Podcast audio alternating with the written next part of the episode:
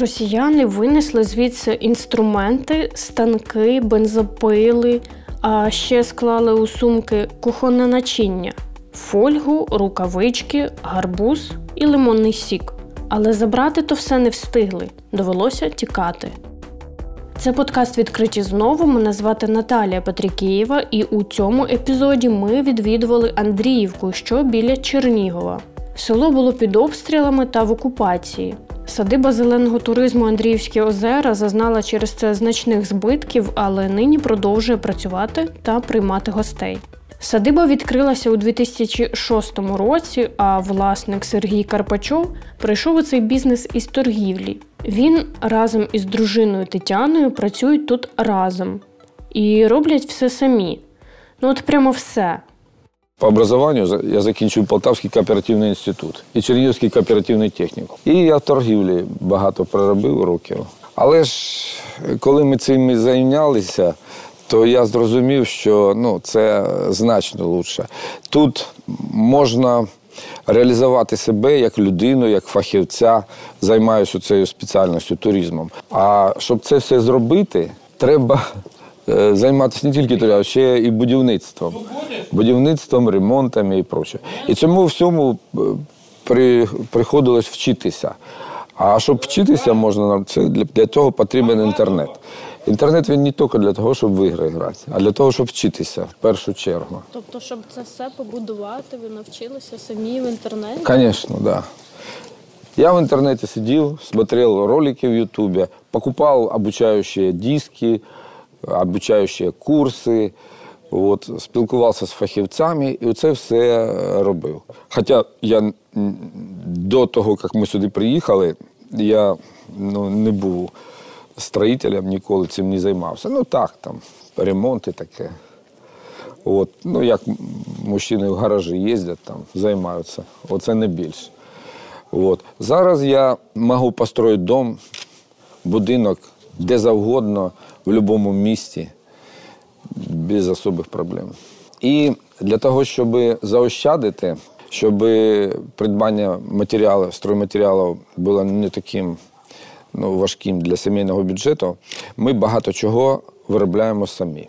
Я побудував столярний цех, ми робимо столи, лавочки, е, всі бесідки. Оце все, оце все, це все зроблено в моєму цеху. Блокхаус це я покупав, зовнішній відділ. А все, що внутрі, це ми робили самі. Вся, Всі меблі, ну, вся, всі оздоблювання роботи. Далі, оце плітка тротуарна. Я зробив цех по производству плітки. І ми цю плітку всю робили самі. І навчилися її викладати.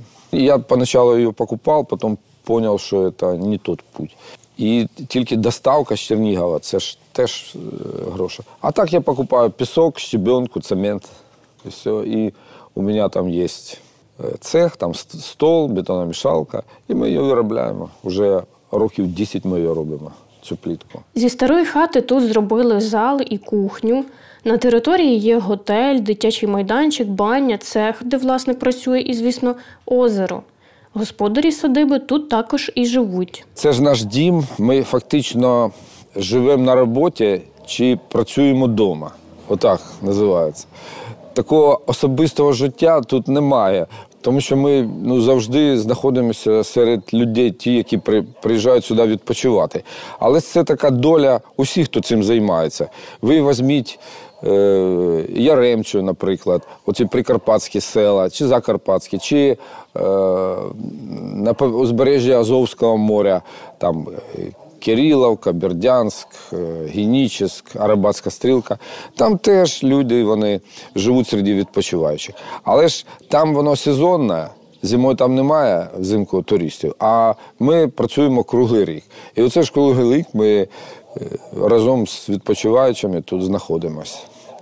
От, ну, так воно поначалу, звісно, то інтересно, а потім як би, хочеться десь якийсь свій уголок, щоб можна було усамитнитись. Зазвичай люди приїжджають відпочивати у різні дні. У будні живуть групи дітей чи бабусі з онуками. У вихідні ще більше відвідувачів, святкують дні народження та весілля. Але цього року до садиби навідуються переважно лише по суботах та неділях. Ідемо дивитись територію. От, подивіться, оце гільзи російські. Там стояли гаубиці, які обстрілювали Чернігів, це 152 мм, які обстрілювали Чернігів з цих снарядів. Їх там багато було. Там це От за лісом. За лісом. Ми тут цілий місяць сиділи під цими обстрілами. І тут вся канонада круглосуточна. Так, йдемте, я вам готель покажу свій. На другий поверх. Оце все я сам робив.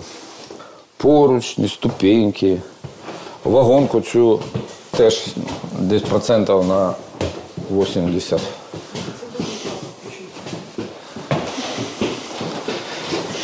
Опалення робив, я курси купив, як зробити опалення. І ми з сином смотрели ще тоді на DVD-дисках, це в 2013 году. І ми сиділи пошагово, робили опалення, водопровод, Е, теплі поли зробили там на першому поверсі. От 100 метрів труби розмотали. І воно все вийшло, все працює. Ну, вот готельчик получился. Проект я сам рисував, каркас я сам робив, кришу сам крив, ну, все сам тут робив з, з помічниками. Ну, щоб, бо мені вже я ж не молодий, мені важко тягати все це. Правильно? Я руковожу. Душові оці. Ну, смотриш в інтернеті, як встановити унітаз, як встановити там, з- зробити душову кабіну, як там то, як то. Смотриш, читаєш і робиш. От і все. По- Як положити плитку кафельну. Поначалу так оно вроде как бы страшно, а раз другой зробив, і воно все получается. Никаких проблем тут нет. Ну, це баня. Отака. Дивіться. Баню я сам делал. Ну, здання ні, а все, що внутрі, то я сам. Як ви все встигаєте? Так працювати треба десь. Що тут встигати? Воно само. Треба щось робити. Я своїм дітям завжди кажу: діти, якщо ви в день, в году, в році зробите одну справу, якусь корисну для себе, то за рік це буде 365. Ось що розповідає пан Сергій про початок повномасштабного вторгнення в селі. Вони прийшли наприкінці марта. Да, наприкінці марта прийшли. Це ж місяць ми під бомбіжками жили тут. Перші півмісяця ми, півмісяця ми взагалі ми біженців тут приймали. Тут таке движення було. Е, У нас же ж повно відпочиваючих було 23, 23 лютого, а 24-го почалася війна. Чернігів почали бомбити. Вони в Чернігів вже їхати не можуть. І вони так е, превратились з туристів, превратились сразу в біженців. Вот. Потом люди потекали з Чернігова в окресні села, Мажуговка, е, Якубовка там. Вот. А там почались бойові дії, і почали оттуда тікати. І ми их тут, ну, они колоннами виїжджали оттуда, ми їх расселяли. Я тут бігав дома искал, бо холодно, дрова туди завозили, топили. Вот. Потім там такі випадки, автобус виїхав з Славутича за дітьми в Київ, і вони поверталися назад, переїхали мост через Сестовицю, і мост взорвали. Поїхали туди на Кінку, там вже бойові дії йдуть. І вони повернули сюди, на Гончаровську трасу, воно вже темніє, дзвонить этот, э, руководитель групи, замдиректора э, Чернігов, этой, Чорнобильської АЕС, нашому старості. Каже, так і так, десь треба пе- переночувати, переждати. Он мені дзвонить. Ми їх тут встретили, накормили, поселили. І оце півмісяця отаке було движення. А потім почав світ пропадати, а в мене тут генератор, ну, заводили генератор, і кожен, кожен день з 7 до 8 тут е, збиралися ну, мешканці села оцього кутку. Ми всі там 20-30 чоловік. Ми камін затаплювали там, я включав телевізор, вот, баня работала, душовые, люди мились, телефони заряджали. Вот. І я вам скажу такі приклади, ну, трогательні очень. Люди все життя за межу ругалися.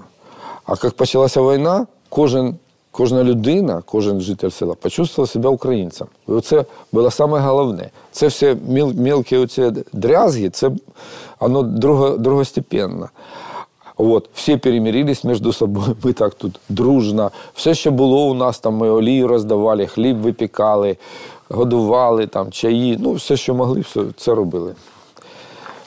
для того, щоб ну, якось пережити це все. Ну, слава Богу, пережив.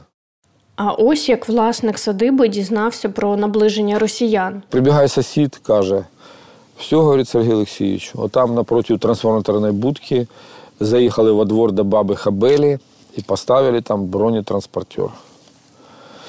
Так, і ми тут, мужики, сошли, що, що робити? Що робити? Ми коктейлі Молотова тут робили, щоб ну, зустрічати. Багато штук 70 зробили, там по селу роздавали. От. І коли прийшли вже окупанти, це, звісно, жахливо було. Це ж вражені люди, які можуть робити що завгодно, враги, тим більше. Пристрілять, да і все, ніхто ж за це відповідати не буде. Так. І прибіжав мужчина тут один, не пам'ятаю адресу, він називав.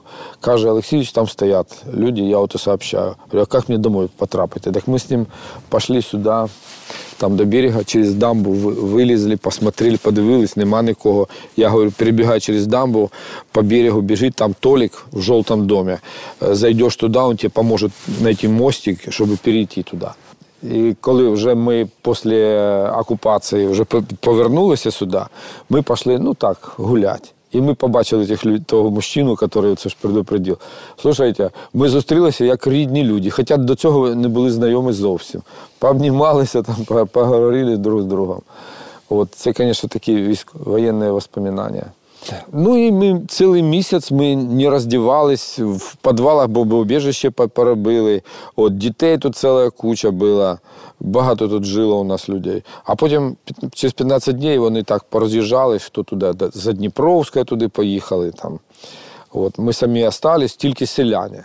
Туристів вже не було, а тільки селяни, ті, які рядом живуть. І оце ж ми так кожен день збирались, дивились телевізор так і жили. Світ пропадав, печки топили. Е, в селі це проще, чим простіше, ніж у місті. В місті там що? Там водопровод освітлений, а тут опалення. От. А тут ну, не працює е, опалення газове, немає світла. Ну, Грубку затопив, де все, дрова є. Води немає, ну, в колодязь сходив, набрав. От. Тут простіше. І погріб є щоб зберігати продукти, не треба холодильник. Конечно. Вони заходили до вас сюди? Звісно. Заходили, так. Да. Заходили. З флагами СССР тут от заходили. От такі ввічливі були. Ну, якщо можна так сказати, нам повезло з окупантами, якщо можна так сказати. Вони тут безчинства не чинили. Не чинили безчинств, слава Богу обійшлося. І я вам скажу, обійшлося вони е, обійшлося ще тому, що е, мені прийшлось тут гарячі голови остужувати.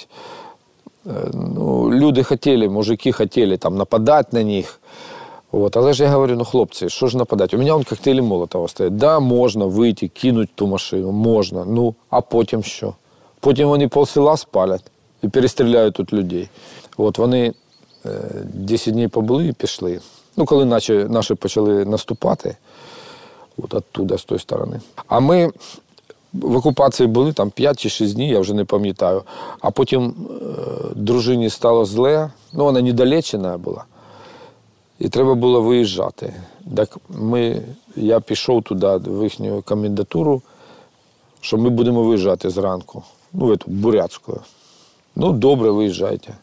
А ще в Росію, так ми вам і супровод дадим. Зараз в Росію. Господар настільки звик постійно чимось займатися, що навіть в окупації хотів працювати. Я во время окупації тут ще намагався щось робити, але ж руки взагалі не стоять в цьому плані. От якби ніхто не заважає, ну що тут сам, інструментів вистачає, матеріали є. Ну тут кругом окупанти, буряти, тувінці, от ці, калмики, кругом по селу. И таке внутрішнє состояние, що я не знаю, как би, ну вроді как би можна, ніхто ж не заважає робити. Але ж нічого воно не робиться, нічого це таке ну, погане состояние. Коли прийшли якісь люди з Бурятії, тут зробили комендатуру, установили свої порядки, комендантську годину. Куди прийшли? Це наш дім, ми тут живемо. А прийшли якісь посторонні люди з оружием. І, це, да, це таке відчуття було не зовсім. У родини два сини. Старший живе та працює у Кракові, а менший воєнний льотчик, який нині захищає країну. Саме до сина у Польщу Сергій і Тетяна поїхали під час окупації.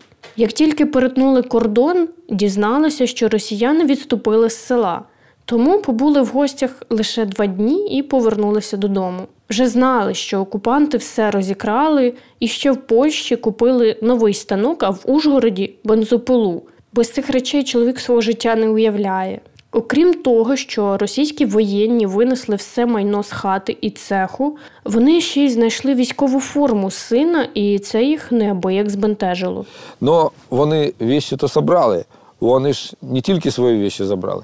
У нас он з хати все повивозили, все, що тільки можна було, все, усі речі. Як тільки ви звідси поїхали, вони зайшли до вас. Да, вони тут як хазяїва ходили. Ну як, вони поначалу прийшли перший день, прийшли вічливі такі, здравствуйте, здравствуйте, там, вы тут живете, да, живем. Меня Володя зовут. Ну, хорошо. Володя, Володя. Потом на следующий день пришли уже компания. Говорит, мы хотим у вас тут наблюдательный пост сделать. У вас все працює тут? Я говорю, ну да, все работает, гостиница, когда свет есть. Хорошо, так я их туда на берег водил, показывал. И они такие, вот возле калитки стоим, а можно до вас зайти? Я так смотрю, а они ж на броневике, и Урал еще там это, с солдатами. Окружили со всех сторон снайперы. А можно до вас зайти? И стоит там три человека с автоматами.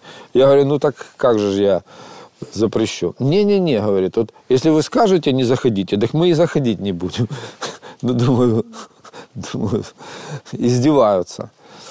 Ну, зашли, посмотрели, говорит, вы уж извините, мы будем вынуждены с вами сосуществовать. Я вот запомнил эту фразу. Вот, ну, мы уехали, и после этого они тут начали, в общем. По два, по три раза заезжали за день, брали, что хотели, простыни, пододеяльники, наволочки, инструменты мои, одежду, ложки, вилки, консервы с погреба, с холодильника, все, все повыгребали. Дома погром устроили. У нас же сын военный, они нашли его форму. Мы ее спрятали, и фотографии все познимали со стен – вот. А они, когда обыск, ну, там я оставил эту, вот сюда наклеивается группа крови, вони побачили і почали прискіпливо. А ми спрятали эту форму э, под, под кровать туда, под матрасы. Ну, они все нашли, все вверх дном перевернули. И у нас тут хлопец был, с Киенки жил, в Киенку уже нельзя было возвращаться. Так они его начали допрашивать що це за форма, де де військові? Він говорить, так це не військові, я говорю, це син. Ну, нас не було тоді, коли. От, це їхній син, він військовий, це його форма. А він що, йому ж кожен год міняють форму, так він мені віддає, щоб я донашивав военную форму. Ему много скопилось. А вони думали, що здесь якесь підрозділення Збройних сил. І форму почали обыскивать. и нашли там листок бумаги. Я когда запчасти заказывал, я в столбик писав там англійські букви і цифри. І вони, це шифровка, говорить, давай шифр, розшифровуй. Яка шифровка? Так в відділі хлопці туди на берег розстрілювати, щоб він шифр дав. Ідемо дивитися на цех, де працює власник садиби. Тепер тут знову триває робота. Ну от у мене цех, отут ми все це производимо. Так? Отут ми в'яжемо тини. Зараз воно там загорожено, тини, заборчики такі із орешника. А вот тут вот все вот это я создаю. Це працює. Це оці всі інструменти їх не було. Це я покупав. Заново? Заново, так. Да. Заново. Все покрали. Вплоть того, що отвертки не було, коли ми приїхали. Обокрали они медицинский центр Витал, все повытягивали оттуда. Нас тут все, і там в колхозі ще. Після того, як ну, ми під окупацією були. І потім, коли ми вернулися сюди, почали все це відроджувати, і туристів ну, зовсім не було. Зовсім А потім поступово, поступово, поступово люди вже почали відходити від цих жахів, що тут були. От, І е, почали вже думати за відпочинок, а не за те, щоб своє життя спасти чи сім'ю прокормити. Але це ще не весь бізнес, яким пан Сергій займається. Крім садиби, він менеджер із Вінників. Як би це не звучало, але справа прибуткова. Йдемо на них дивитись. Крім того, ми займаємось заготівлею віників для бані. От ми їх багато заготовляємо. І тут багато людей їздять в ліс, в'яжуть ці віники. І таким чином теж заробляють якісь кошти. От людям нужні гроші, не, не працюють нічого, безробіття. А тут, пожалуйста, пожалуйста, можна прийти, е, здати віники, заробити гроші.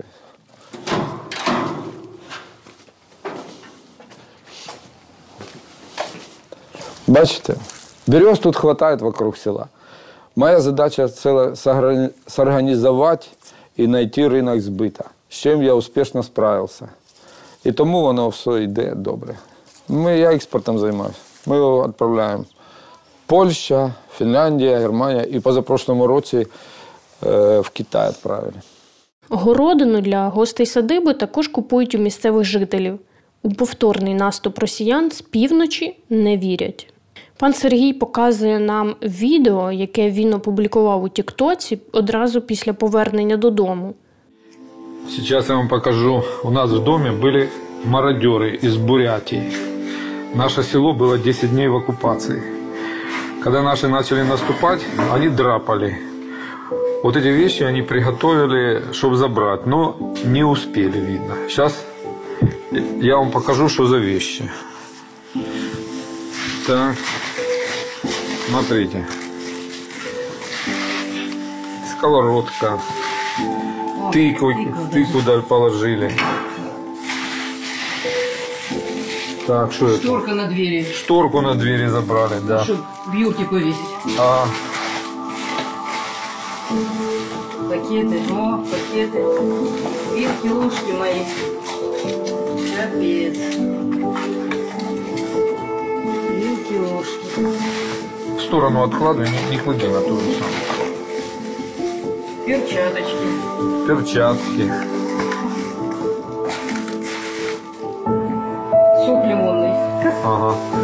Ну, а да- дальше там что? А это Ну, понятно. Пленка, да. Дальше там что? пленка, кулечки. Это самое ценное. А это что? А, сухоф...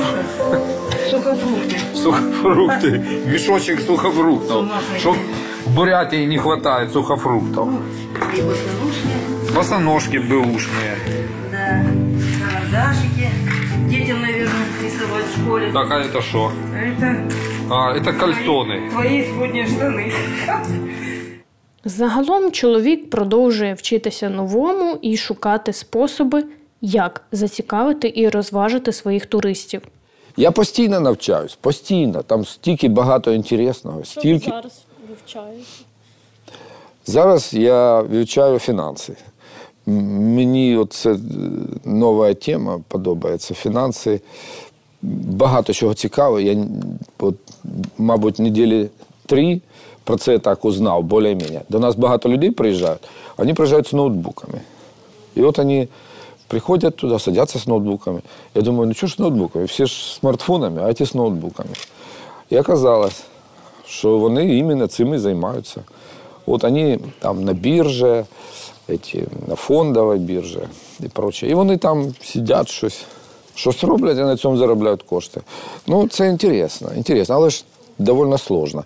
А так я займаюся, ну от скульптура, мабуть, от подивіться, дерев'яна. Потім е, є скульптура така, із бетону багато можна чого робити, таких корисних речей по дизайну, по благоустрію, багато чого. Я от е, коли робив причал, отам на, на берегу, я його робив рази чотири. Три рази у мене неудачно льдом причал його розрушають. Да. Весною розрушають. І для того, щоб зробити, треба навчатися. Я зайшов в інтернет, почав шукати, як цього зробити, щоб його не виталкивало, не розрушало. Нашов.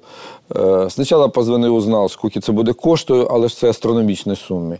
Але ж це можна було все самому зробити з металолома. І воно прекрасно вийшло, мені вже 6 років стоїть і ніяких проблем немає. Все, що пов'язано з природними ресурсами, от, воно все буде вигідно.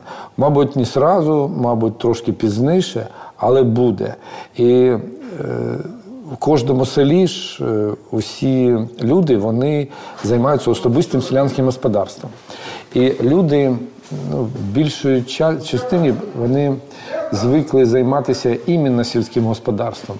Там тепліці, молоко, картоплю вирощують, продавати. Ну, я маю на увазі товарне хазяйство, ті, які щось производять на продажу, а не ті, що натуральні, ті, що производять тільки для себе, щоб нічого не покупати. Так от ми, от здесь садиба Андріївські озера, ми такі- такий приклад, чим можна займатися в селі, окрім сільського господарства. Окрім сільського господарства. Так? І е, село Андріївка, ну це для туризму ну, дуже такі, ну не зовсім привабливе місто. Але ж, коли є річка, коли є ліс, оце і є те, чим можна користуватися, чим можна привабити людей з місця. І е, люди, які живуть десь в 30-кілометровій зоні біля обласних центрів, усі можуть цим займатися. Якщо жінка добре готує, якщо чоловік може щось зробити своїми руками, якщо є річка, якщо є ліс, є гриби, є рибалка, є якісь пішохідні маршрути, а якщо є якісь достопримічательності, що можна подивитися, оце все і є наш ресурс для сільського туризму, яким можна користуватися і на якому можна заробляти.